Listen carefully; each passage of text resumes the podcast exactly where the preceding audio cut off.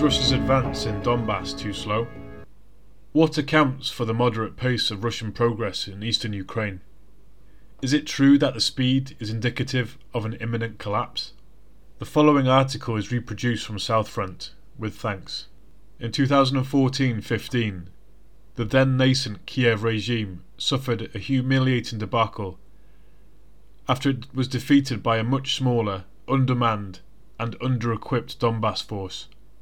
The political West stepped in and forced the neo Nazi junta to sign the Minsk Accords and prevent the complete collapse of the regime, which, according to its own admission, used the agreements to buy time and never intended to honour them. NATO soon sent some of its best experts to train the Kiev regime's forces, not only to fight the Donbass republics, but also Russia. Since NATO is aware that the Kiev regime would in no way be able to conduct any major offensive operations against Russia, it decided to transfer the vast Western military experience in building complex systems and networks of fortifications. That experience, more than a century old, was gained during the bloody battles of the First World War. It was drastically expanded in the interwar period, after France invested enormous resources in the Maginot Line. Although this massive fortification system turned out to be a huge waste of money in the Second World War, the Maginot Line itself was never breached in battle because the Germans simply decided to bypass it. It was a strategic decision so we cannot exactly blame France's failure on the Maginot Line.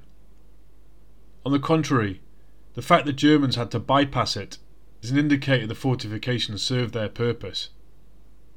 The problem was that the French over relied on the Maginot Line, while leaving a gaping strategic void in the northeast of the country. Ironically, the Germans themselves resorted to building vast fortification networks across the Eastern Front after Operation Barbarossa the 1941 invasion of the USSR failed.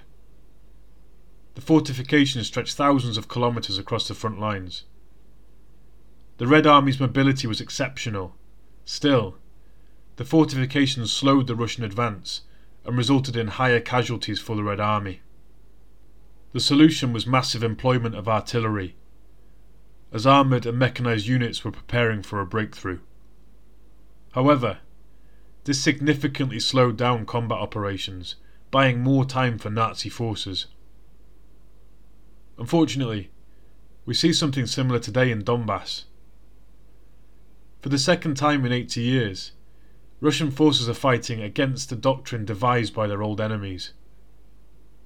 Logically, the stationary nature of fortifications is the biggest problem for the Kiev regime. However, it had eight years to build this massive and very complex network. This is forcing Russia's artillery to operate almost non stop. And even so, it is nearly impossible to destroy all the fortifications, as that is a truly monumental undertaking, which would take even longer with the currently employed Russian forces. What Russia has done in these circumstances is to employ its old World War II era tactics albeit significantly updated. Russian forces aren't targeting the entire network, but the sections that are deemed suitable for breakthroughs. Although this is subject to improvisation, particularly if it can help accomplish tactical surprise attacks. This is then followed by an armoured breakthrough, where a large number of new forces are brought in to widen the breach and gradually destroy the forces in those fortifications until the entire section collapses. All this is done with constant fire support provided by Russian aerospace forces and artillery units. This approach is successful for the most part, but, just as in World War II, it does slow down the advancing forces. Naturally, both aviation and artillery are far more advanced nowadays, and there is also a wide range of guided missiles, drones, and advanced detection systems, thermal imaging, high resolution cameras, etc enabling pinpoint strikes.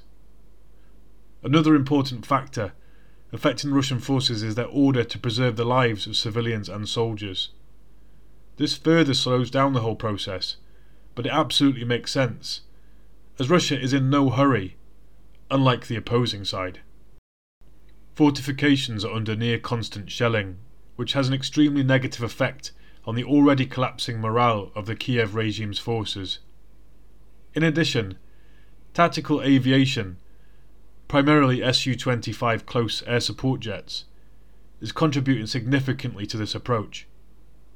While long range missiles, launched by air, land, and sea, hit command posts, logistics, warehouses, large troop formations, etc. The rapidly advancing forces we saw during the first days of the operation, with the deployment of mobile BTGs, battalion tactical groups, are no longer present. Back then, the BTGs didn't have massive artillery support, as the Russians expected a quick collapse of the Kiev regime, which would have most likely happened had the USA not exerted extreme pressure to prevent it. The tactical approach is very different from the standard Russian military doctrine. It is also connected with Russia's intention not just to prevent civilian casualties, but also to spare the lives of Ukrainian soldiers. What we can conclude from the current events is that the Russian military is demonstrating a virtually unrivaled ability to adapt. Even though the destruction of the fortifications in Donbass dragged on precisely because of the initial lack of a decisive breakthrough, the goal of preventing civilian casualties and saving manpower has been accomplished. What's more, a sort of boiling frog effect has been produced as a result. Naturally, this is extremely unfavourable for the Kiev regime forces because they are suffering massive losses in manpower and equipment while their logistics are in an almost impossible situation. Thus, the apparently slow advance of Russian forces, which is attributed to a supposed Ukrainian military prowess, is nothing more than a persistent myth, primarily kept alive by the ever increasingly comical Western state run mass media.